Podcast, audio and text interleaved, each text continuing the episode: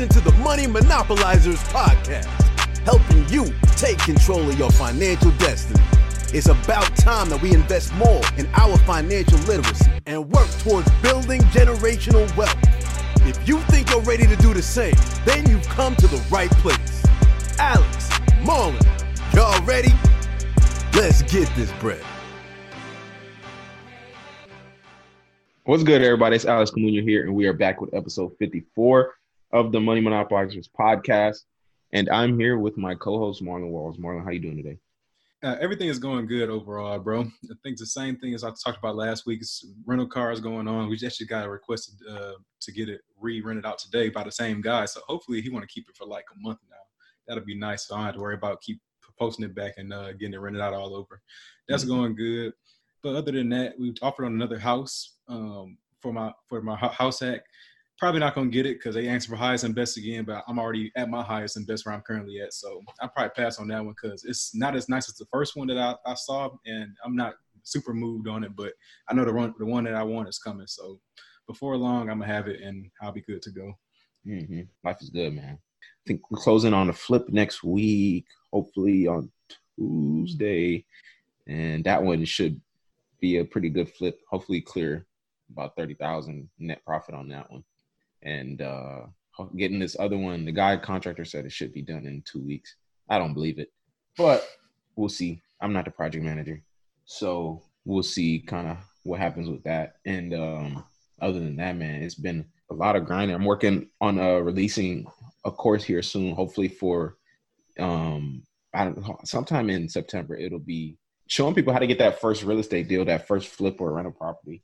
And uh, you know, got a house hacking course that'll be on the way as well. So been working heavily on those um recently and that's because I, you know, we get I get a lot of these questions just on my other page, on my personal page, because I post the stuff on my story, just in terms of like the real estate and all that stuff that's going on. So, you know, I think this could provide a lot of value for people just in that regard. And so, um, yeah, I've been working diligently on that. It's a lot of work. I didn't know how much work that kind of stuff was because it's like literally every little. You got to think of like even because stuff becomes so second nature. You got to remember that like a lot of people aren't haven't done it. the people that you're, you know, selling the course to haven't done it. So, um, just being able to like go back and think about every little detail about you know acquiring a deal and how all that kind of stuff happens. So um, but yeah, a lot going into it. But I think that kind of really ties well into our guest today, um, and who we talked to today. She, uh, it was a super fun episode. We talked to Deandra McDonald. She's a real estate investor in um, Virginia, and man, this was probably one of the funnest episodes we did. A ton of value in there, but it was super entertaining just in terms of like her personality. Um, I didn't know she was an actor. Found that out. We didn't talk about it in the episode, but right. apparently she's an actor. Now that really makes sense. On you know, it, it, why you know why she is as vibrant as she is. Mm. So we got to talk a lot about her journey from real estate investing and how she began from just like that one eighty five thousand dollar property that is now you know grown into a 14 unit rental portfolio with commercial real estate and also multiple single uh, res, uh, residential properties. So um, it, it's one of those stories where it's like you see how you know we talk about house hacking, of course, and how all these like certain principles that we preach and teach what they lead to they lead to you know things that's like big and things that most people will never even think about doing like owning a apartment complex how many people think of owning that and she's done that all before the age of 30 i mean i think she said she's i think she just turned 29 yeah. if i remember on her. Did she say she was 29 yeah i think uh so yeah so. Yeah, I, I, felt the same exact way about it. Like we had plenty of laughs all throughout the episode, but there was so much value and so much um, content in here that I think people can take away from because especially when it comes to like not being where you want to be and but not, not using it as an excuse for why you can't get to where you want to be like everything that she did in her story she wasn't super knowledgeable on it when she first started but she, she was willing to learn along the way and willing to take the risk for potential for a much higher gain and much more reward later on so whether it was through house hacking whether it was buying that first multi-unit apartment she was always willing to take action and not be afraid to fail because she knows that as she goes through she's always going to learn more along the way and ultimately she's going to end up where she wants to be because she took action in the first place. So I loved her mm. whole her entire story, and I hope a lot of listeners get a lot of value out of her. Well, let's get into it. Hey, Deandra, how you doing today? I'm good. How are y'all? Doing good, doing good. We're super excited to have you on here. I know this is going to be one of the uh, better episodes. I can already tell with the energy that you bring in. This they say they're super excited, but they didn't tell me we were recording. So I got all here looking busted, and they were just like, you know what? Okay, that's fine. like I had to stop it. So y'all weren't that excited because y'all was gonna let me sit up here in my t-shirt just be hey, regular. Hey, if people know the the the the message is the most important thing. Right, we're excited to have you on with your message. but no, I'm excited too. yeah.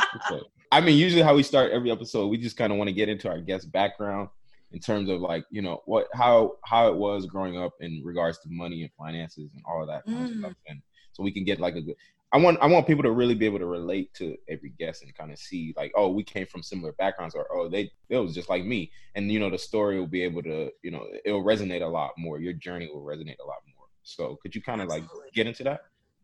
Yes, you know, little side note, I just called my mom like a week or two ago and was just like, yo, I am so sorry that I was so ungrateful as a kid. Not that I was like asking for a lot of things, but like, yo, being an adult is hard. And I'm surprised at how much you like actively shielded us from. And like, I thank you for that because I grew up in a single parent household um, with a mom who I didn't learn until I was doing my FAFSA, made $40,000 a year in New York City and how she finagled whatever she, you know, like I was like, oh, tires cost money, and sometimes like you got to buy grocery. Groceries cost you like you just don't think about these things as a kid because she didn't make money important. I never felt like we were poor. I never felt like we never struggled. We never missed meals. But somehow she made forty thousand dollars stretch, and to the point where my brother and I only went to private schools. Now these were tiny little private schools, wow. right? but she somehow finagled to get a scholarship so she would work at the school to get a discount she just really made money work so i kind of grew up with the mindset of like you work and you put away some and you get to enjoy a little bit right like i wore uniforms all my life so like clothes weren't a thing but we still try to go on like a vacation once a year even if it was just to the beach for two days like she um, really made it like money's not important we're not going to go into massive debt, but we're going to just work and do the little we can and love each other. So I went to college thinking kind of like, look, you take out some debt to go and it is what it is and you just go. And she also said it was cool, right? Because she took out $1,500 in debt and she was like, why can't you do the same? And I was like, the, the total you took out was 1500 that's not even my books for this semester ma'am. If you could just but i took out all this debt to go to school and i really didn't question the path that was kind of set for me until i couldn't get a job. So i majored in chemistry hmm. and you can't really do anything with a bachelor's in chemistry. You know like you definitely need a master's or a medical degree or a veterinary degree. It was just like this is crazy. I went to school i did what i was supposed to do and i'm struggling and I'm working six jobs and I can't be like, this can't be the life they want me to work because this is, this has been six months. And I don't know if you guys have debt, but when I graduated, you graduate in May, that first payment's not due to November. Mm-hmm. So I was already struggling prepayment. And when that first bill came, I was like, I, so I guess no food this week, I guess is the choice. Which made me have to switch of like, this can't be the 40 years of work they want they asking me to do before retirement. It wasn't even 40. At that point it was like 43. I was like, oh no. Which is when I started looking at real estate again of like, there has to be something other than this. I can't be set up to work 70 hours a week just for me. And I can't pay my bills. So one thing I always hear, especially um, when you talk about somebody growing up with their personal finances who may have not had a lot of it being taught at home, you don't learn what your parents really make because that's really not, not even a conversation that anybody has, and you you don't learn until you're applying for your FAFSA. Now I've heard that so many times, and I'm like, yeah. So that that's pretty much just a little just a little snippet of how much personal finance was talked about for somebody growing up. So I can, I just from that I can tell like that was never really really a topic of conversation. But your mom was always just willing to make it work. That's crazy for one that you live in New York City with forty thousand, two kids, single parent. I can't even imagine. So I would just. I know some people talk about personal finance because they think kids shouldn't have to deal with it. But I think she was doing it um, on the like, look, I'm struggling and I don't want that to be a part of your childhood. Like, I don't want that to tinge all your memories. Where I've seen some people just like, I just didn't think it was important. You're just going to go mm. and be a doctor and it's whatever, like, figure it out. But she was really just trying to make sure that, you know, all of a sudden she'd be like, we're going to start walking to school. You know, you're, you got to, exercise more. And I was like, oh, it's because we need new tires. And I just like never even thought, damn, But you know what? you you know you know that's so that's so that's such an interesting conversation and such an interesting topic to have because I I think about that a lot now in terms of like how you know wealthy people speak to their children and what they t- tell their children in terms of finances and personal and you know money and mm-hmm. financial literacy it's the conversations are a lot different and it's not a coincidence that the fact that these people are wealthy and they talk about these things and that middle class poor people do not talk about these things and they're middle class and poor right? Because I, i'm a big believer in the fact like i say all the time you know we look back 400 300 200 years ago with you know obviously slavery 40 acres and a mule all that kind of stuff that happened. The biggest thing that was never passed down was that financial literacy in terms of like uh, each generation. Like you have the land and the land with the land you know if you don't get the land the kids kids are not learning necessarily what you can do with this land right? They don't know it can go up in value. They don't know you could take equity out in it right? But if you have that land which a lot of the white people did have at that time that are even wealthy today because of that you know that land that's still in the family or got transferred down they're teaching these kids about this stuff and they're telling them about this stuff and the importance of it. So that's huge and i really want I, you know that has there has to be a shift there even in the mindset alone of middle class and poor people telling their kids about this stuff even if you're not rich. So yes and if i can add i think there are some people who might be telling their kids but they're just telling from what they know Mm-hmm. So I was told lessons, and the lesson was go to school and get a high paying job. Like that, and those, and that's not a incorrect lesson. Right. I think for some of us, we're being exposed of like, oh, that's not the only lesson I could do because working the land is like for sure. Like it grows food and it puts money on the table and it does what it's supposed to. But like there are other things we can do with this too. Mm-hmm. And that's where like y'all come in, right? Of exposing these people to like there's other stuff for you that's not just this job. Whatever, even if it's high paying, even if it's secure, there are other options. If you still want to go back to that job, so be it. That's fine. Just know like there's something else because so we only get the one.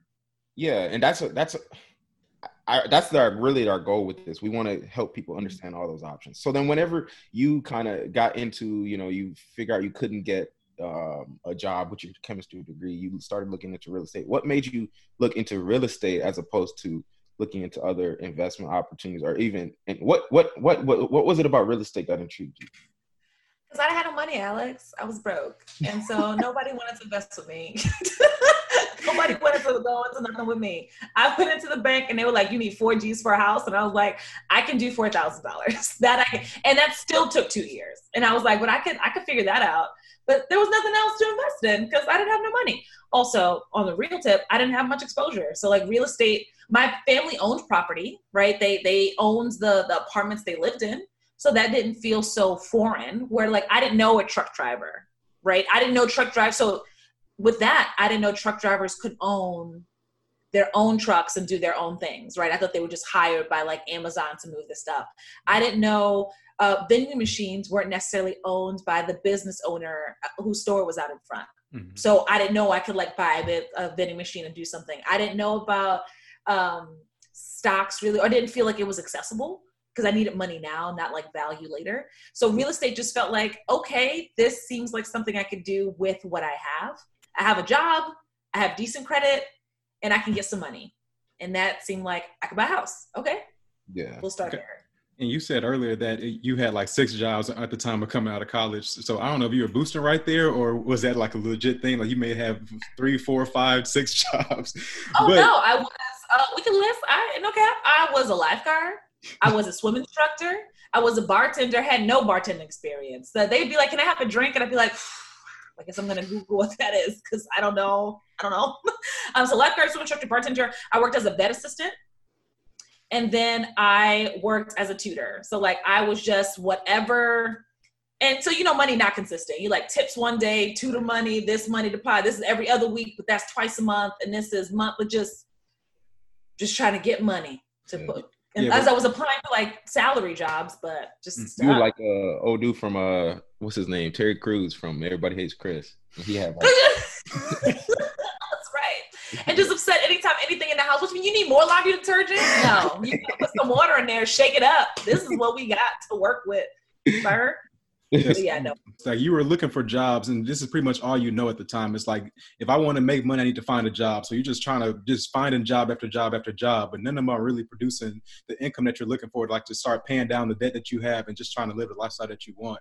And so you said that you found real estate, but like, did, were you even knowledgeable in real estate? Like, were you able to like when you first said I'm gonna do real estate? How knowledgeable were you? And then if if you weren't, how'd you start finding that knowledge?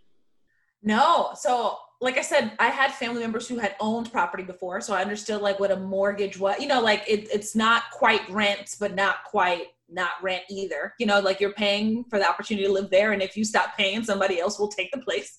So, unless you finish that loan payment, you're going to have something, uh, have a payment to make every month. But I didn't know very much at all. Definitely didn't know how to maintain anything. All I kind of knew was I just got to get people to pay me more than what I'm paying and really, the original goal was I just want to pay less than what I'm paying. Right. So I was paying seven hundred and like fifty dollars for a one bedroom, and I was like, I just don't want to pay this much. So even if I could just lower my rent payment to my mortgage, that could save me two hundred dollars. And that two hundred dollars, let me I was making like eight dollars an hour at one of my jobs. That's twenty five hours. Don't, sir. Okay, we're not all engineers, sir. I'm gonna need you to get yourself together. I appreciate. Excuse me. How, how do you just sit? I, I, sir, Alex, I'll talk to you. Um, I, I, that's twenty five, but like in some real talk, that's twenty five hours a week. That. Mm-hmm. 25 hours over the course of the month that I would get my time back, even if I just lived alone. Yeah. And then I was like, well, if I can get a roommate, because I couldn't afford a duplex because I didn't have very much money. If I get a roommate, then I could get even more hours back of my life. Because I was still thinking, even with the idea of getting a real estate uh, income property, I'm still thinking in terms of my hours. I'm still mm-hmm. thinking like, well, how much money do I make if I replace 800? That's 100 hours a month. That's a lot of time. Mm-hmm. Um, and on a more joke, because I, I mean, I look back now, because uh, minimum wage hasn't changed. And so I never made minimum wage, barely over. But I'm like, how y'all people making minimum wage haven't just burned this whole uh, America down? It's just outrageous, right? That you could work that much and come home with a thousand dollars and they just like make it work, you know? So. But that first deal though, see, because you mentioned that five, you, you have to spend four thousand dollars for that first deal. What did that first deal look like? Yeah, so my first property ever was a two bedroom house hack. I went to my realtor and I said, I can afford, well, first I went to the bank and I was like, I want to buy a house. And then she ran on my reports and she laughed. And I was like, my spirit, sir, ma'am, is needs to be protected. she was like, you can't buy nothing. I was like, nothing. She's like, no, your credit is not good. Cause I had, this is before um, I started saving up, like your credit, cause I was living on credit cards trying to make it um, you don't have very high income because I didn't have a job and or full time, and you don't have very much money. So she said, fix those things and then come back. So I finally got a job working as a lab tech. So I fixed the income. I didn't leave my lifeguarding job. So all that money just went to paying off my credit card debt.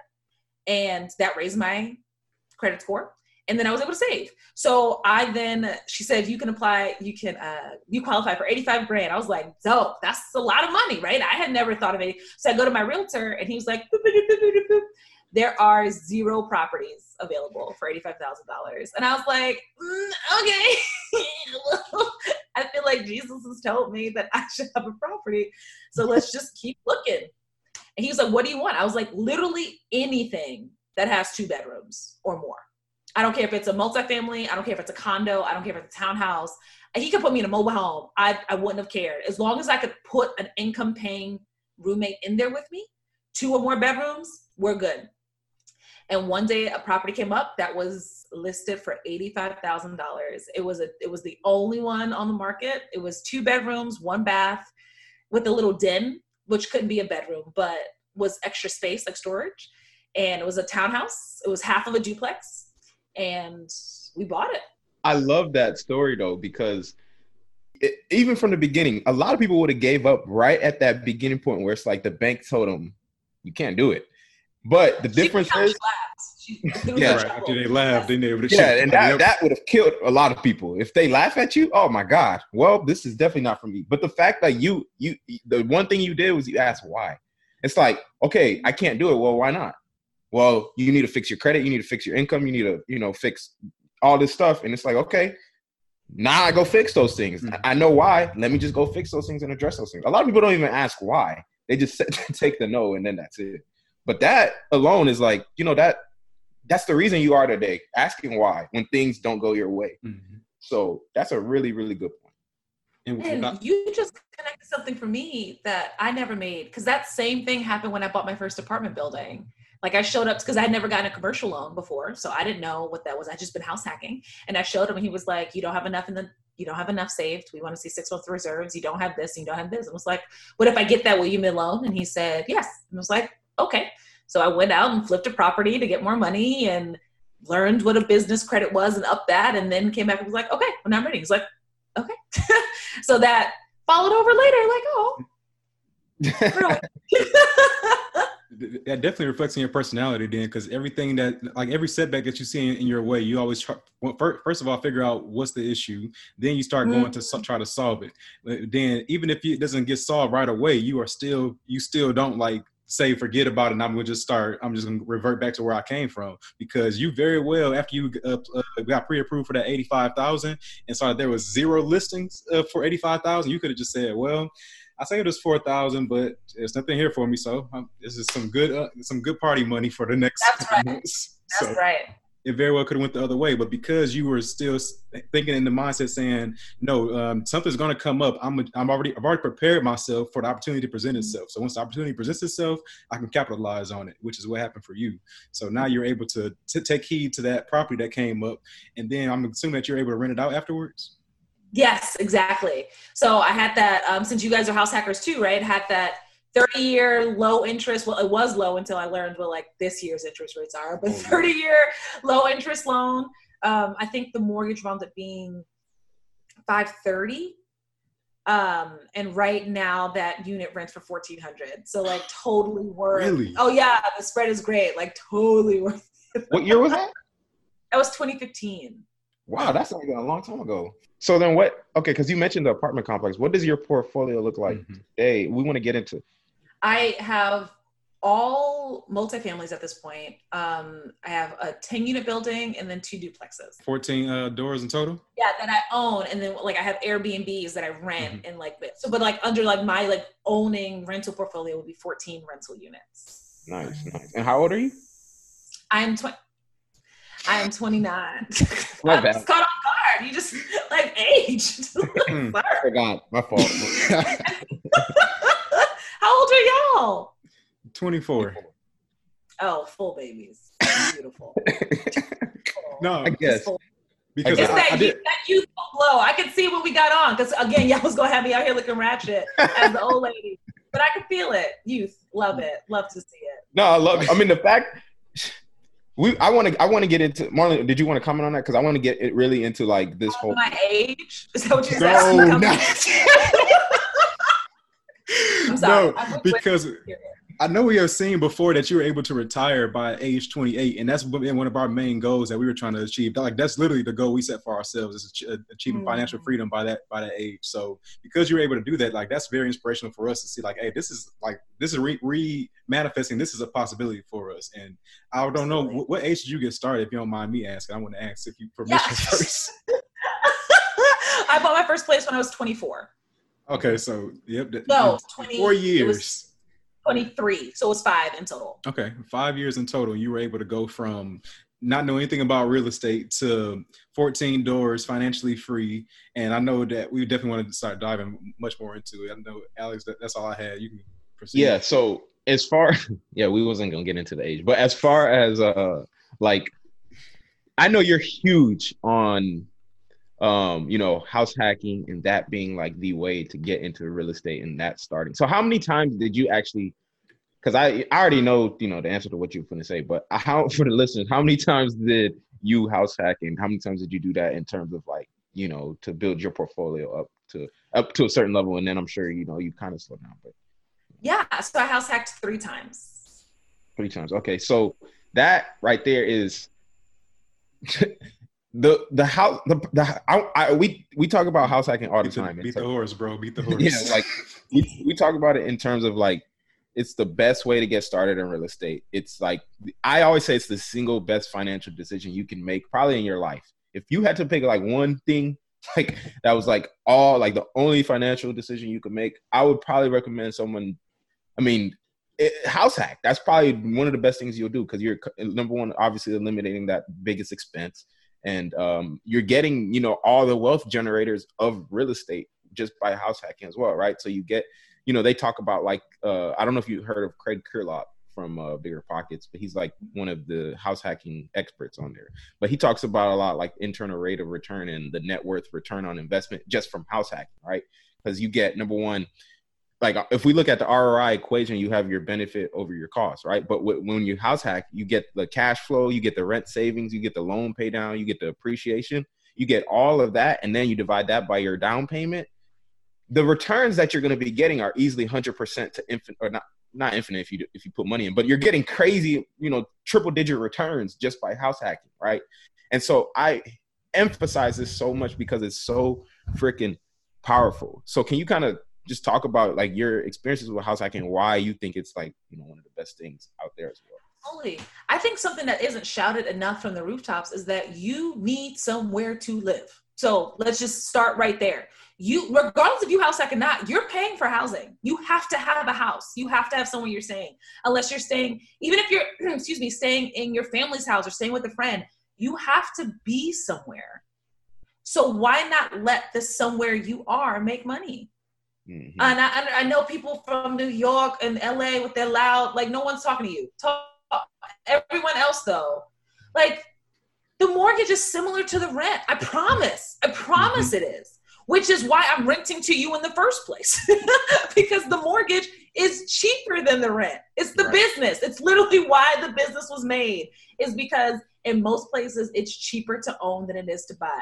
Oh, but I don't want to have to take care of that. Shut up. You you paying for it anyway right? Because you don't want to have to take care of the HVAC, but your rent is doing that regardless. Yep. So even if you don't want to, that's what's happening. Because if it wasn't, I would have to raise the rent to make the business profitable. So when a tenant calls me and um that property we just talked about, and it's like the stove is out, I was like, oh well, I made eight hundred dollars from your rent this month, so I'll go buy a hundred dollar stove and put it in there. You again, you're already paying for that stove. You're already paying for whatever issue. And if it starts to become more expensive than what you're paying, either your rent will go up or I will sell the property.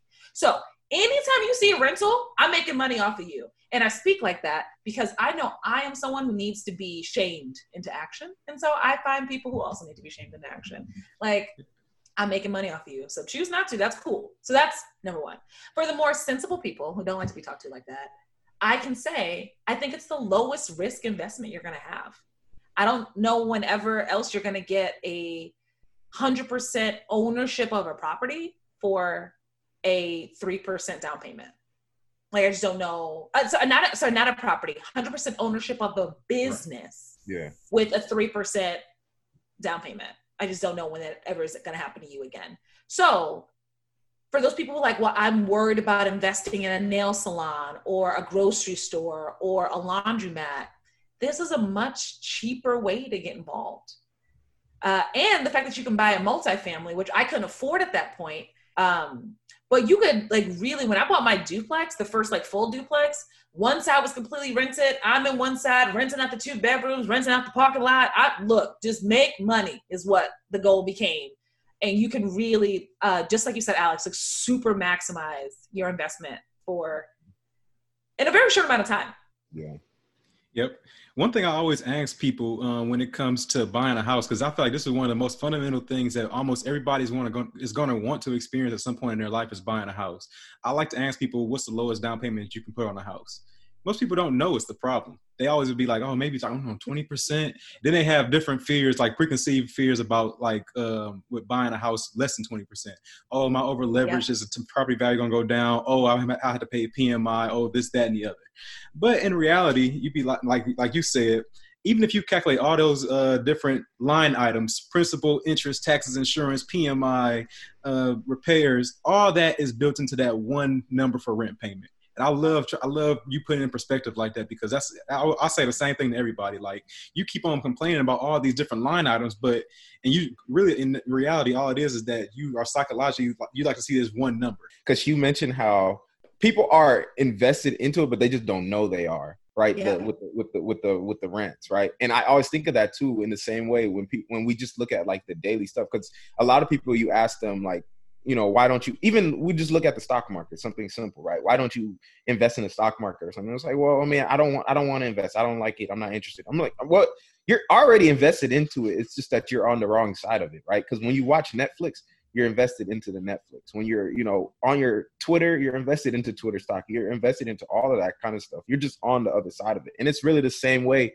with renting and owning too. You're invested into that property. You just don't get none of the benefits from it. So that's one thing that I really want people to uh, really think about and resonate to. Um, and so I'm really glad you made that point. You said that you now own two duplexes and a 10 unit apartment, right?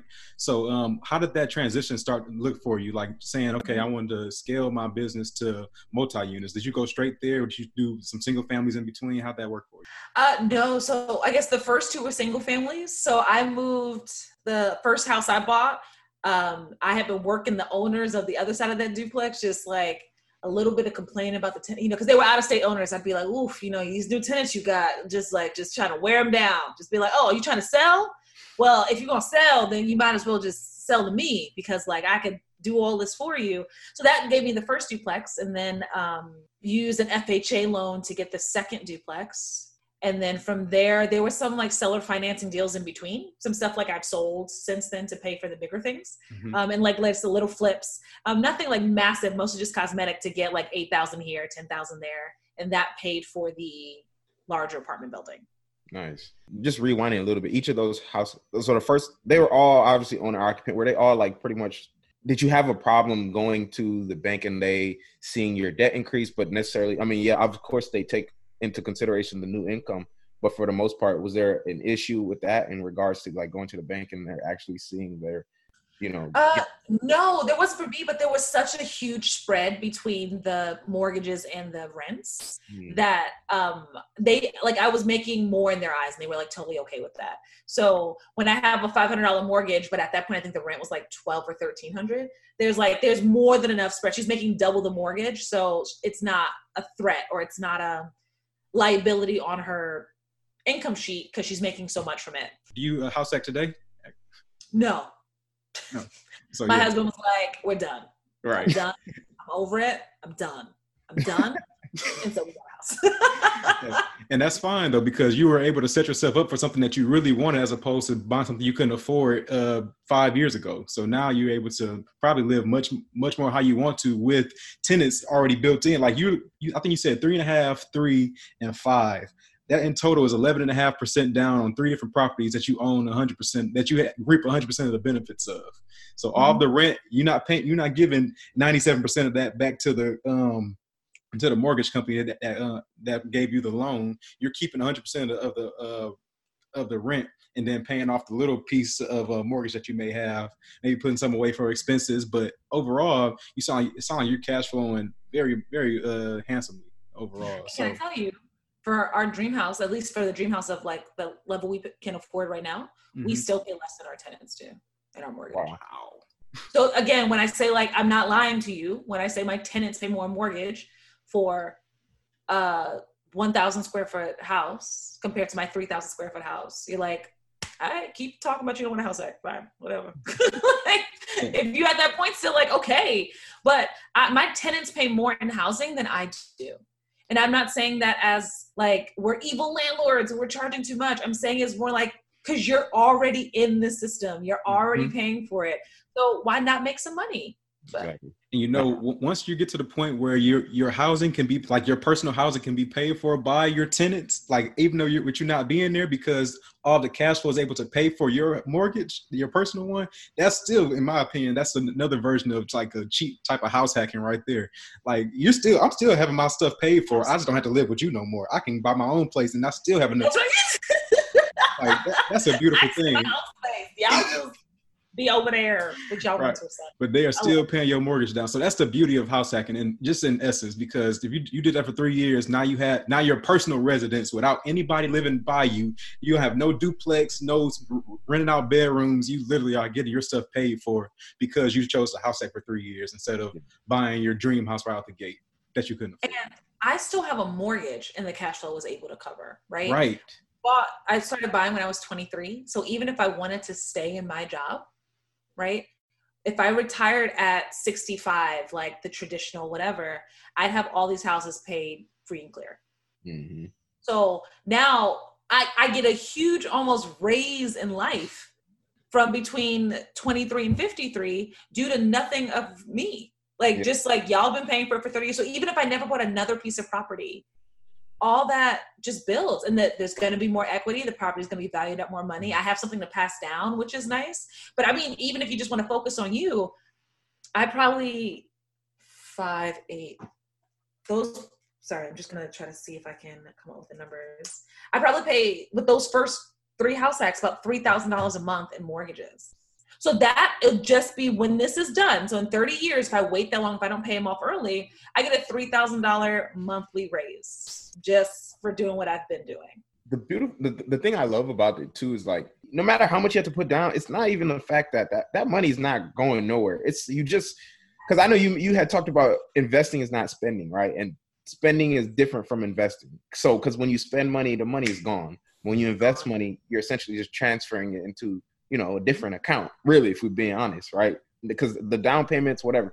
Marlon said that was eleven percent for those three houses that money it didn't go it's not like you spent it on something that's gone now the money is still there as long as you want it there so that's it's but that's just like a, a perspective and a shift so it's like don't even think about that down payment as like oh my god i'm gonna lose my this i gotta put this 5000 no it's pretty much like it's like when someone if like for example the lady that lent us $115000 to buy real estate she it's not like she lost that money she just transferred it to a different account that gives you a better savings or uh, Mhm. interest rate if you want to think about it that way. So it's just another perspective that people got to really shift and think about it. which is why um, I tell my house hackers if they can, right? We're not saying like buy one house hack and then leave your job and then go get the new car or whatever. It's don't that you were living before you got that money. Because that's also something else that helped me a lot is that my lifestyle did not change between those properties. As much as my bougie inner person wanted to come out and just live her best life, I couldn't yet because I wasn't where I wanted to be. So all that money, I still don't touch that money. So as much as like in theory the rental money could retire me, I'm living off other businesses. Like Hmm. I don't use that money. So it just sits in those accounts. But that also I know this is a separate topic, but it makes us better landlords or it makes us better business owners because we are not so tied to the profit. We don't have to make decisions solely for today's because I'm like, yo, I need all 500 of these dollars to pay my rent. If that was the case, when homegirl is late, because I've already got phone calls like, yo, I'm gonna have to break up the rent, I would be stuck. And we saw how many businesses were stuck back in March and April when they were like, yo, we've been out of work. I'm like, y'all, I don't know if you saw the meme I posted about Cheesecake Factory on April 1st just being like, nah, bro, we don't got it. It's like, you don't got it. You, y'all are, it's been two weeks. How you, are we supposed to have six months of savings? It's been two weeks, bruh, and y'all can't pay rent. And they didn't pay rent anywhere. Yeah. So at every location across the US, they said, we don't have it. Right. And if you ran your regular business like that, you'd Hmm. be out too. If you were like, yo, we're living on this like razor in margin, anytime a toilet, that's how you become a slumlord, right? If you didn't want to be like emotionally, anytime a toilet breaks, you're like, yo, do I replace your toilet? It's like, yes, you replace your toilet. But if you've already spent that money, then you can't. Right. So by having a bigger profit margin, by not spending the money immediately, you could save up some reserves maybe if you need to. You just learn a little bit more about your property, but it just makes you so much better and less stressed. Like if people don't pay, it's like, all right, well, I want you to, but we're good for a few months. Like we're straight. We'll figure it out. Hey, chill. My tenant's on the other side. I don't want them to hear that. no, I s- could, th- th- that's really a, uh, that plays back on like the, the type of um uh, discipline that you built for yourself in order to get these properties. Like you were already in the disciplined mindset of saving your money and not having to spend everything that you make. So even if your income increases because you're getting paid more in rent, doesn't mean that you have to start, go start spending that as a result as well. Now you're able to. Well, I think you're also are forward thinking though because you're thinking times are not always going to be beautiful with sunshine and rainbows. There will be a time where I don't have a tenant for maybe five months straight. There'll be a time where I have a tenant living in there that's not paying, and I have to. I maybe have to evict. like I, I'm sorry to say, stuff does happen in uh, in real estate that's not always so glamorous. Five months. Okay, let's take it back two months then. Either way, everything is not every uh, rental is not always going to be rented out. Every unit is not always going to be having somebody in there paying full price and rent. So for those times uh, of crisis times like we are in right now, you're able to still survive and even thrive. Like it's not even fazing you the way it's, it's fazing other businesses who are having to go into or had to go into bankruptcy because they were spending everything that they were making for their, from their mm-hmm. profit and I think that brings on that's a that's you really hit a good point when you talked about your you live off your other businesses, and that just goes back to the importance of multiple streams of income. Because at the end of the day, we we we, we can say like, hey, don't have only a W two job, but it it applies the same way. Like if oh, if your only income is rental income, you're still re- relying on one stream of income. It don't matter. And at the end of the day, a business owner with one business is still one stream of income. If that business dries up, I mean, look at the Cheesecake Factory, like you said. If the business dries up, what's gonna happen? They ain't had no other streams of income that they could pay the rent with. so, you know, it's just a, you got to be thinking like that, and that's why we're big on multiple streams of income because one is too close to none. So, yes. So can we? I want to talk about these uh the other properties that you own and all that kind of stuff and what you're doing now with the as far as like what you're trying to do moving forward. So you say that you own a building, a 10 unit building. So yep. how how how is that as far as like purchasing that and like getting financing for that? I know you we kind of had glazed over, can, can, but can we get into more so that because that's a we haven't I don't think we've talked about commercial real estate investing on the podcast because I mean I just we haven't really had anyone that's been doing it. I think so. It's a really good opportunity to talk about that. So can you you know talk about how you got into that and you know what, how that looks for you now? Yeah. So the reason, the only reason I looked at commercial because my husband told me I couldn't house hack anymore. So I was like, well, I guess commercial is the next way. And I don't, it feels silly to spend money commercially on a single family um, because you can only have so many mortgages. And I was like, well, if I'm going to get a mortgage, let it be a bigger building. So again, I kind of went out with my little budget thinking I could find something and nothing came up for months and months and months. My budget was 200 grand I wanted something bigger than four units, and I was hoping I could find, and there was nothing. And at that point, uh, even single families in my area became like 190, 200. Like we just had this huge boom. Uh, so I had to look outside my market, and I found a property on Craigslist. Yes, for sale by owners. I found a property on Craigslist for a dude who wanted he had a 10 unit and there was a 12 unit behind him or two 12 units behind him and he said the other owner wanted to go in so if somebody wanted to buy the whole package they could. So he was selling his for 180 and i think the other two uh, 180 200 220 and that's when i went i went to see them. I was like they're cute little studios. They don't make very much but they're not an expensive loan so it was okay. And really i wanted the experience. I was telling um, my dad, I think at that point, of just like, even if it crashes and burns, I'm not out that much money. But I have to learn how to do this because I, I, if I can't manage a 10 unit, I can't manage a 40. And I know they're out there, but I can't take on a 40 unit right now. Like, I don't even know what it takes to manage and building with lots of different people. So that's when I went to the bank to get a commercial loan, and they said, You don't have enough reserves. You, you have great cash flow, but you don't have the reserves we want you don't have they wanted like a year reserves per property. I was like, who does that? No one. No one has a, year reserve for each property. But they wanted that. They wanted um I need to have an LLC, which like you have to have an LLC to own a commercial property. And there was something else I needed. Um, and so I went back for a few months and I hoped it would still be there. And that that's all I could do was hope that it was still, and it was because it was a for sale by owner. So it was still there. And I went back. Um, I offered him the 180 he wanted, knowing full well that I was going to lower it during inspections because I just need to know what was wrong. Um, once we inspected it, the roof was really shoddy and the apartments were actually pretty solidly built, but the roof, and I'm like, I don't want to get stuck in three years with a $30,000 roof or a $20,000 roof. So we renegotiated. I paid 160 and they put aside 25,000 for the roof. So I got with that 160, it came with the building with a brand new roof, brand new gutters, brand new vents, fit hood, like all that came included. And yeah, So I closed on that last June, June 2019. And I was under contract in May or April for the 12 unit behind it, but then COVID. So we have to like restructure. But that's I still got my eye on the prize. That's the building I want before the year's up. So I got to get a little more money in my pocket because I don't have a job anymore, according to the bank.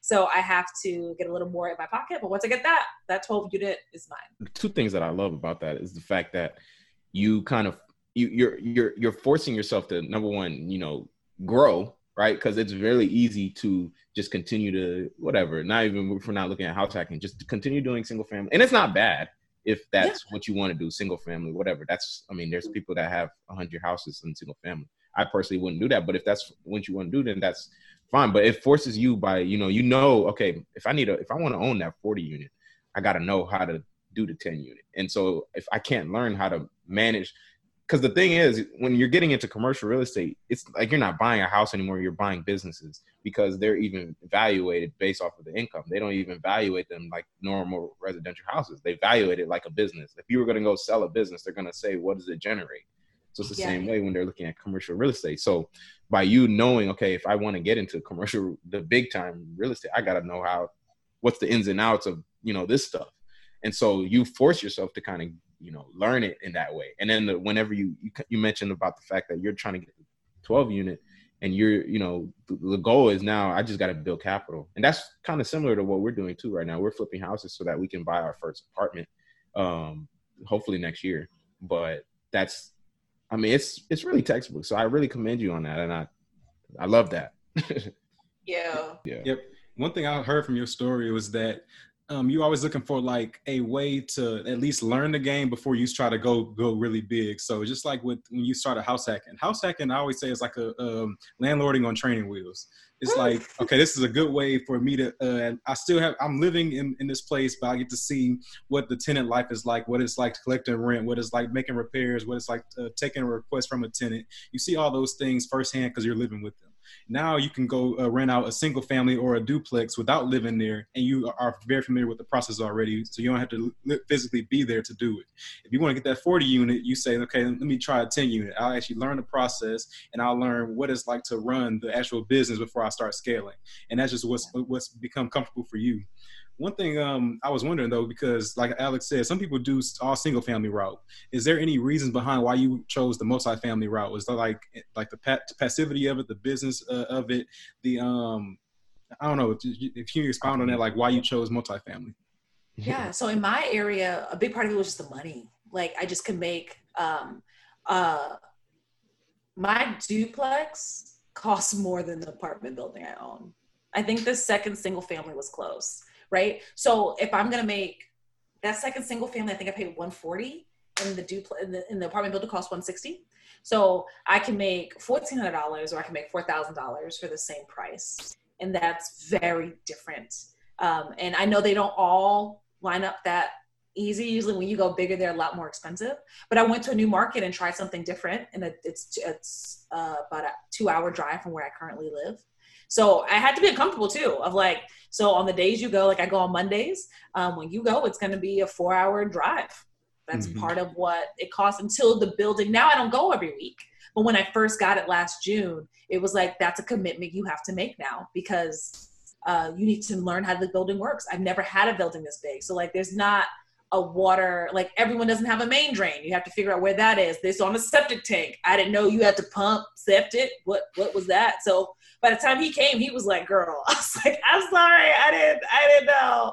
Like i don't spray with my single families. I don't do pest inspection. I don't do um i don't pay for exterminators. You live in your own apartment like your own townhouse. That's your job. But with buildings you have to pay for stuff like that. So learning those little pieces because it paid me more. So mm-hmm. that was number one. Um, and the scalability was just easier because yeah. now I you could I could have 10 single families, but now I just have one handyman because they're mm-hmm. all in the same strip. And when I get that 12 unit, I have 22 units that can all use the same handyman. So I only have one handyman, one plumber, one lawyer, one property manager, compared to if I had 10 all over the state I would have to have different plumbers. I would have to have different property managers potentially. Um, I could probably have the same lawyer, but it just doesn't scale well. Yeah. Right. And couldn't buy in my city anymore. And I think that's the that's like the essence of economy of scale, just in terms of like you know being able to having everything under one roof. It's like, of course, with or not one roof in that case, but just in general, whenever you buy a building, it's like you know to share the same walls. Um, you know, you might ha- you only need that one handyman. You only need one person to take care of that entire building, as opposed to those single family houses. So that's economy of scale is one big reason why I'm really I love you know the at least commercial real estate aspect of um, buying apartments. So that's a really good thing. So one thing you did mention though is as far as like from last year to now, you're not even having to go there as much. And to me, that speaks to you've like implemented systems and you've built you started you know automating things. So can you talk more so about the importance of like or what it kind of looks like in terms of just even on a smaller scale, right? Not even when we talk commercial, just like if someone's house hacking, right? Because that's something we need to, you know, you have to start implementing early those systems in place to, because at the end of the day, you, you don't want to buy a job. That's the worst thing you can do is to buy yourself another job. So, what systems have you implemented in order to make your business more passive um, in real estate? Absolutely. So, ooh, great question. Um, some big things. So rent collection, right? That like rent notices go out on a certain day. this is what they look like. If you're gonna mail it in, here is the pre-stamped, pre-addressed envelope that's already in it. Just just like you got a Comcast bill or a, a water bill from the city. Like it looks like every bill the same way. Mm-hmm. Um, everyone, because all my properties are in Virginia, uh, everyone's on the same eviction schedule right? So like, hey, rent's due on the first, second day you get your notice, seventh day we're filing for eviction. Like that's what it is. Unless you get in contact, that's what we do. I don't pick up the phone when tenants call. Send me a text or leave me a voicemail because I don't want to talk to you because you just you just going to tell me about so many things that I don't need. I just don't I don't need it. Love just it. let me know the issue and I will get it fixed. Um, emergencies are solved within 48 hours if we can, but non emergencies get solved once a week. So when I go down for my weekly checkups of everything, that's when we'll do not emergencies. So if a light bulb's out, if there's a small leak under the sink, like, hey, put a bucket under there, we'll fix it in two days. But we're not going to keep calling people out every time a little thing happens. Um, what else? Oh, call the police. Like, call them. Don't call me. If there's an issue, someone's breaking in, I can't help. What am I supposed to do? Like, what? I just, you know, like, and this is a really big thing of like, I'm not going to be a mediator between you guys. We're not, I was an RA in college and I, I got enough. I'm done because adults are just terrible. So I don't want to sit down. Well, her dog did. If it's an issue, called police. If it's not figured out, you're an adult.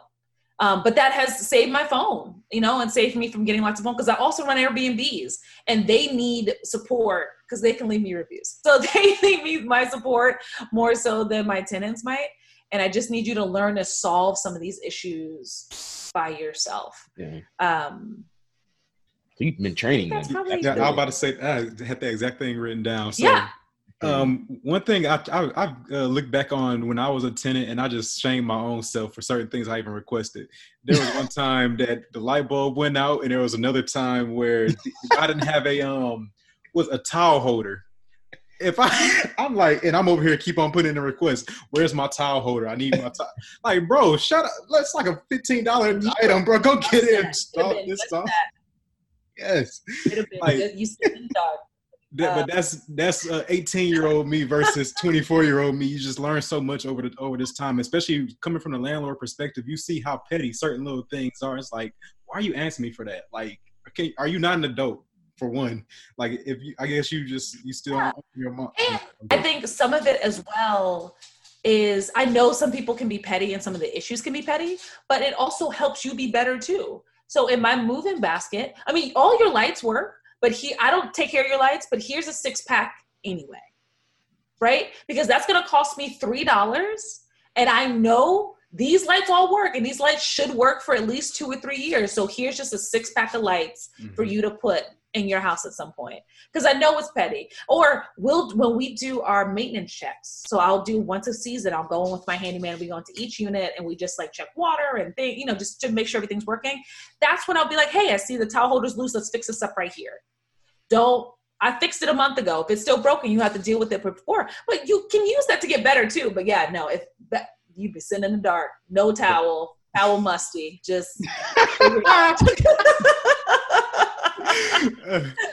but I mean, it out. yeah, that, that's the whole thing about it. Oh, Though. it's about training your tenants. That like you want to be able to train these people to be adults for one, and then not to rely, yeah, be, not to be dependent on you. Because at the end of the day, like you said, before, like we said earlier, you don't want to buy yourself another job. This is supposed to be a passive investment, something that you are able to generate income from to live the life that you want to live, not something that you have to be intertwined into twenty four seven in order in order for it to operate. And that's the essence of why we like building businesses. Why we why I appreciate that you are uh, going into the multifamily route, which is a business in itself, because that allows you to step away from being a self-employed to a business owner, somebody who's able to uh, have have a system in place to operate their business, not necessarily them being the person that is the the sole focus of the business and well the sole reason why the business is still up and running. That's Mhm. exactly. I got one more thing I want to comment on. So I saw, so I know there was a video that was going around last week. It was about the guy who had the tenant. Yes, you already know what I'm talking about. Had the tenant that destroyed all of his um all of his stuff in in his uh rental. I know Alex had sent it to me, and I no, did I send it? I think I sent I sent it to Alex because I saw when I was scrolling through Twitter. I'm like, wow, that's that's that's rough. And I saw that you commented on it on your on your Instagram story because I know how people are. People love finding any reason whatsoever to justify how they feel. And if they are Yeah. opposed to something, they're like, ah, I got it. Now look, this is why they want. Found. This is why I reason. told you. This is why they want to be investing because I this stuff like this happens. But I love the point that you want to. I love the points that you made. So I want you to share that, share that with our audience too because Well, talk. Can you tell them what the video was? Yeah, they don't. ahead. People. So people don't know what was happening. Can you talk? Tell them what happened. Yeah, so in the video, uh, homie clearly beautifully renovated a rental unit. I'm talking floors, brand new energy efficient windows, new appliances, great, it, much better than any of my stuff. Like very, very nice apartment. And then he rented it to a woman, I'm assuming with like a few kids, couple kids, two, three kids, who was struggling to find rent. Like no, her story at least through, and this is I'm getting it through him, was that nobody would rent to her. Mhm. And so him was like, he was like, look, I'm a landlord. This is a business, but I want to help you out. You could live here. She didn't pay her rent. Um, I'm assuming maybe she didn't pay for August ish. I'm trying to put some dates. And he came and essentially said, like, so you're going to have to go. He didn't file an eviction. We can't file evictions right now. Um, and she was not pleased and she destroyed his place. And sometimes we like casually say destroyed. We're like, oh, because she didn't like sweep. But no, like she like really destroyed it. And in ways, I don't even know if she was she knew how bad it was what she did. Um, for instance, she threw paint on his new floors, which you can't buff it out because it wasn't hardwood. So those floors have to be like replaced because that paint is dried, and you can't scrape it because then you'll scrape the floors. She ripped the window. She broke the windows, but then ripped them out. So all that casing has been ripped out, which means the siding on the outside of the house would have to be fixed too. She busted the like washer and dryer glass doors. She ripped the lights down. She like left no wrote on the wall. She like left nothing usable. And it was devastating. It was really, really hard to see such beautiful work just get destroyed so quickly. Um, and a lot of people tagged me in that video, and I was like, "What would you do? Oh my God, insurance!" And then a lot of people on the other side was like, "He should have known better," and this, that, and the third, and he got whatever. And I was like, "So both of y'all need to stop because like we could all know better." I just had a tenant infested with roaches. I didn't know she was roach lady. I didn't know there was gonna be roaches in the apartment. And somebody could see that and be like, "You should have known that because she owed what? I, what? What should I have known?" There's no like screening. Like, can you live with roaches? Is that a problem for you, or do you have standards? Um, but the people saying why they shouldn't, or I could never. It's like number one, this doesn't happen to everybody. And it wasn't his fault that it happened. But if you're not putting the same energy to like, yo, you shouldn't be a doctor because you know sometimes people die. And you're Right. like, have you ever said that? You should be an engineer because you know sometimes people don't be following your instructions. And it's like, with that, what? You should be uh, a politician because you know sometimes people don't listen. And you just like, you would never say that with this other stuff. This energy you're putting is so backwards to justify your like your desire like your inaction to execute like your inactions in general in terms mm-hmm. of this. And so i don't want to hear it. Um if you write to me like yo what could i learn? Like could i do better? Would insurance cover this? I just want to be prepared. I can teach you those things. But if you're using it all those people who are using it as a reason to justify why they shouldn't like good because you weren't going to anyway. Let's just like just let it go. Because you weren't going to um, if you're letting these things scare you because it happens to so few of us Mm-hmm. That is why I, that's all I want to hear because you summed it all up perfectly at the end. It's like people are looking for a reason to continuously live in the, live the way they are because they feel like, for one, they may have some type of inferiority that, that they feel when they see you doing something better. Like, oh nah, bro, it's something bad with it. Like I've heard bad stories about it, so I was just waiting for the time where it happens to you. And and yeah. so now that they have a re- something to point to, now they want to point to that. Be like, see, I told you, I told you. Instead, be like, no, well, it happens. It, it will happen, but like like you said, it happens in every business. If you're looking for something bad, you're going to find something bad eventually. Like every, no, nothing is perfectly flawless, but that doesn't mean that you should still take uh, no action and continuously live the mediocre life that you are. And you'd be like, uh, it's bad. Well, don't forget, uh, your rent is still doing the first, baby. So if you want to be upset, just make sure you still send that rent. be upset in that rented apartment because if that's how you feel, so be it. But that was everything for me. I guess the final question though is, um, what's the end goal for DeAndre McDonald? Hmm. Um, Count your pockets a little bit. Do you mind? Uh, what is the end goal? I can give you. I I don't know if I have an end goal. I have like a five year goal. Well, what are those? What are so okay? And this came from I want to give you a little background because time's that real. Um, I used to teach, right? And I taught in this class called AVID. And AVID is um, like a gateway for underserved children who want to go to college, but like our first generation college students, maybe uh, minority students, low income households, stuff like that. And I said, one day we said, I was like, I just want you to dream. Like, if you could find your dream house on Trulia, what would it look like? And they were pulling up like two bedroom and i was like but that was all they had been exposed to right? Because parents didn't go to college so there's maybe not a lot of money in the house. So you know what you know. And by the end of that they were in there like is that granite and not marble? Ugh. and i was like yes that's what i want. I want you to feel like you can have whatever you want Love right? It. If you don't like the layout, whatever, like you have to work for it, but I want you to dream. And so they made me do the same thing. And I found a house in Atlanta that I was like, oh, this is my house. This is this is my house. And it is a mansion. and when you look at a mortgage, you're like, so forty thousand a month, huh? Okay, yeah. okay. But in five years, my husband just started his PhD so we'll be here for another four years. And in five years i just want to feel like money is not an issue at all. Like the fact that he was able to even go back like he went on scholarship and stuff but that money was never part of the discussion. It was like yo does this work for our life? Um, can kids factor into this? Like how would this work with aging parents? Like those were the questions we were having but it was never about money and as my parents get older, as I maybe think about having kids, I just want to be in a spot where money is not an issue. And that number I've landed on is like a hundred grand a month is kind of what I would like to make um, through all the businesses. Yeah. And I am not at even 20% of that. So let's just put that out there right now. it's not even like, oh, well, I'm making 75. So like, I'll just figure it out. But that push is like think big even to the kids right? Think bigger than what you want.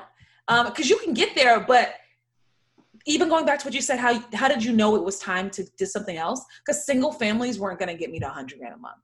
They yeah. weren't without me having a thousand properties and essentially getting another job. Single but because my goal is like 100 grand a month it has to be like well it has to be 100 units and i can't do 100 units now but i'll do the 10 in the meantime of that. Um, so yeah, that's my long term or like I guess like five year goal starting last year was a hundred grand month. It's possible. And we know it because of exposure, because of stuff you guys do. Like it's out there and it's scary. But if I don't, then it's like what's the point? If you're like, can you imagine? You guys, I was your age when I bought my first place. So imagine if you guys were just comfortable. You're like, okay, so at 24, I'm done. Like, wow, what a life. That's it. We, we, we've reached the heights of what we got. just 50 more years of fake plants in my background. If that's what you want.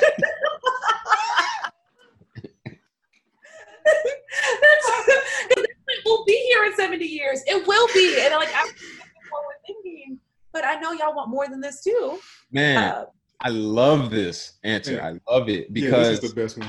Number one, you're giving yourself a why, right? So like you're it, it, you're not just like blindly, blind, uh, aimlessly doing things. Like there's a physical manifestation thing out there that's like this is what I want. Like even in terms of the house too, because I'm big on that. Like for my I, I I saw a house earlier this year in January on of this guy I follow on Instagram, a realtor in Dallas, and he did a tour, and I screen recorded a video. I put it, I saved it in my phone, and I watch it every morning because I said that's the house I'm gonna buy when I, you know, whatever age. And when I was 24, I, I, uh, I was 24. I mean, sorry. When I turned when I turned 24, uh, got it postered and I put it on my wall and I framed it. And I literally look at it every morning, and it's like that's the. I mean, it's like, bro. Of course, it's a mansion in in Dallas, and that's like that's the house that I want. But the thing about it is like it's like it you can feel it. It's so like because it's like a physical thing that's like there, and even with you with the house or the hundred grand thing, it's like something that's like I don't know. I think about like waking up and like seeing uh deposits in my bank account in the amount that's like, oh yeah, I covered my mortgage today, right? And like you can physically like manifest and see those things. It makes it a lot easier to like work towards those like goals. So I I love that answer because it's like a you're not just doing it just to do it. Mm-hmm. Same, same here. Like I was literally trying not trying to avoid shouting while um while you were saying your whole answer because everything that you were saying is stuff that I've preached so often. It's about dreaming big. So uh, mm-hmm. for your students, you were telling them what's your dream house, and unfortunately, they were on they were only dreaming in the realms of what they had already seen growing up and instead of instead of just thinking i can go beyond this to something that's may seem unimaginable but everything is obtainable if i believe that i can achieve it. And so if you are thinking on a scale of mansion in dallas of $40000 uh, mortgage because that's the dream house that i want if you can think in those realms you can then tell your you can backtrack i always say reverse engineer and say how do i get there like I, now you start building a plan you pretty much open your mind and said i'm not where i currently want to be but there but if i build a roadmap or if i build a, a, bridge to get there eventually i will obtain it it may take steps it's not going to be an instant one step i'm there but if i like like i said lay out that plan and eventually i will be there and you're not right now you're in the midst of the necessary steps to get where you want to be so that's perfect. That's why I always preach dream big because once you do that, you can then open up your mind to the possibilities that you otherwise mm. didn't think you were obtainable. Oh, yeah. So I love that. So then, what are y'all's? What are y'all's in, in goals? Well, know, the next well, commercial.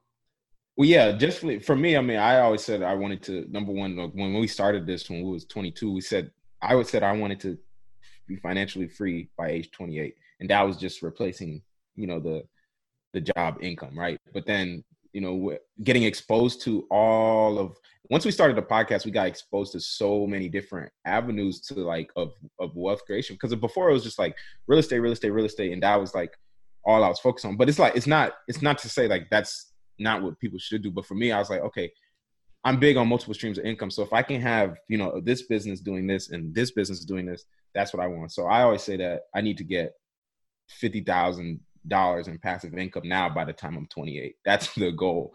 I, I or per month. I don't want that, you know, as you know, I, that, that that's what that's that's what I'm thinking of right now. So I would say for myself, I would, so one thing I always wanted ever since I was probably in junior high was a, a Chevy Corvette, and that was one that was always one thing that had fueled me because I'm like I'm a ha- every literally if you ask anybody who's driven with me, every single time I see a Corvette, I act a fool. I should be like, hey, I'll see you. like I just get so excited because I pitch. I always envision myself in it one day. I'm like, I'm that's that will be me. So that was always one thing that I that kept me motivated to say, okay, I'm working toward a goal. And I always tell people to, to develop a why, like something that they want, like their end goal. What do you, what do you want? Because that's what's going to keep fueling you in your worst days, like the days where you don't feel like working. That's going to fuel you to continue to keep pressing forward to achieve that goal that you set forth in the beginning. And so I would say I've I think my goal is always evolving though, like in regards to like the the number piece, because as you get exposed to more things, like to more people like DeAndre uh, McDonald or other people that we've interviewed, we're seeing that there's more possibilities than what we uh, first thought. Like when I was talking about with real estate, like I for me it was it was the same thing. Just replace the nine to five income with um with passive income Now it's going to be through real estate but now it's just evolving like it, the uh, income potential i feel like is limitless in, in a sense. Like there's no end to how much you can obtain. It's really just about um, how much will it take for you to live the lifestyle that you want to live. Yeah. And so that's kind of how, how i've shaped it up. And so once i've identified like like i think it's very good that both of y'all have the dream house identified I've, I've seen the Corvette, and that's that was already enough for me. But if I have identified my dream house, that would be the concrete number that I, I set to be like, okay, that much, that much in passive income to cover the mortgage. I need passive income to cover the Corvette. I need passive income to cover um, all the travel that I want to do moving forward because I tell about my my travel uh, like my travel plans all the time as well. I see you look interested. So oh, I, no, I want like my passport to be full. Just just mm-hmm. where we going? I want to go somewhere for a month. We're gonna figure it out. I just want to go. There you go, right there. It's like I always ask people how how long do you think a vacation should last? Most people say anywhere between five to seven days. I'm saying no. I want my vacation to last for 30 days at minimum, yeah. and that's the time. And I don't have to go to one place and come right back. I can go to one place, go after seven days, go to another place, and after seven days, go to somewhere else. I don't have to stay and do the traditional go there, come back, and work my nine to five. That's the wavelength I'm thinking of. So I need passive income to cover that too. And so mm-hmm. whatever that number is for me, that's what it, that's where I, that's where I will end up at. But I think it's always evolving, so I haven't set a concrete number for it. But that's something that's also in the plans. Yeah. Uh, so man, that was a that I, we, we want to close it out with the fast yeah. five. Um, this is pretty much where we will, you know, get into. Well, we're gonna ask you five questions. I think we should we should we should make it less time because I think what we do we give them sixty seconds, but that's too much time to answer each question. So we're gonna give you twenty five seconds to answer each question. they're, they're, they're, the questions aren't the questions aren't tough, but sixty seconds is uh, that's, that's, it's been too easy in the past, so he yeah, wants to make it a little more challenging. Yeah, we gotta, okay we got to put some pressure on you. So I'm gonna take the first one, and Marlon take the next one. We alternate. So first question: What does? We'll give you 30 seconds. First question: What? There you go. what so is generous? All right. First question: What does success mean to you? Uh, success means that I'm able to do whatever I want. Look at that, three seconds. question number. Thirty seconds per question. Yes. Oh, I, am sorry. I thought it was like. No. I, thought, I, thought yeah. I had to answer five questions thirty seconds. My bad. Oh, okay. If I can elaborate. Yeah. yeah okay. Let me, she said, "Oh, now I can talk." There we go. You got five like, seconds. Okay. Stop um, playing. um yeah, I, I, mean, I'll elaborate slightly, but I think in my world, success means that money is not ever a part of why I can't do something. If it's for moral reasons, religious reasons, or if it's for ethical reasons or whatever, it's never going to be money. So I want to make sure that me, the generation above me, the generation after me, um, never have to use money as a basis for their decisions. That's perfect. All right. Uh, so, question number two What's your favorite money or business book? And why? Oh, my favorite. Oh, there's like a bookshelf over there. Let me see. Yeah, I'm looking at a bookshelf. my favorite um, money. Okay, I look the Four Hour Work Week. I will say is my favorite money book, and I think it's because it really drastically shifted how I thought a business should be run. It wasn't the exposure to how businesses are. It was like, no, you could make anything a work from anywhere, two hour a week business if you set the right people to do what they should. And I really love that mentality. I love it. No doubt. Okay, third question. Would you rather have a thousand dollars a week for life or one million dollars today and why? A thousand dollars a week for life or one million dollars today. I think I would go with the one million dollars today and that's because I know I can make more than fifty thousand dollars a year with that money. So you did the math in your head, right? um, and I I guess on a more like realistic level, I think it's kind of silly to think that I'd be alive forever. You know, like uh, so for 52, um, what is that? I know I only have 30 seconds. I think I can do it fast enough. 52 divided by would be 20 years. And not that I'm gonna die the next 20 years, but like how ridiculous for me to be like, of course I would be living. I I will make it. No, somebody else can use that money right away. Thanks. I agree. All right. Question number four: If you can go back and change anything about your journey, what would it be? I don't want to have to be broke. I know, but I know being broke was a part of the story, right? Tyler Perry just became a billionaire, and they were like, he sleeps in cars, and I was like, I don't want to sleep in cars. I just want to be rich. Why I just want the money. I don't want to have to have to go through all the heartache to get there. His dad just slept in the car. Steve Harvey didn't have no house. It's like, can't we just be middle class and then wealthy? Why do we have to? so poor. So, I would, if I could still have all the lessons learned, I would like to have not been poor right out of college. That would have been my ideal situation. Yeah, facts, facts. No, that's good. okay, last question then. Where can people find out more about you? Yes, you can um, follow me on all things social at DeAndre McDonald's. You can also go to DeAndreMcDonald's.com and uh, learn more about classes and ebooks and me. Um, there's free trainings and free worksheets. So like go and do all your stuff. But mostly, uh, probably the most active on Instagram. Um, and what maybe a YouTube to follow. Who knows? Hey. Who, who knows? no, people, y'all gotta go follow her. She's uh, her content is a one. Like, I I know you you spend you I I- can definitely tell you put effort and you know time and thought into everything that you put out and anything you attach to your brand. Um, because it's definitely you know you're doing it the right way. So I know you're gonna blow up, get huge soon. So hopefully we could send some of our listeners over to you. And This was um amazing. I really enjoyed this conversation. This was probably just I don't know, the funnest conversation we've had, just in terms of like, you know, just getting into everything, but still, you know, making it uh, you know, fun. It don't finance and money ain't gotta be boring. And I think you're the epitome of that.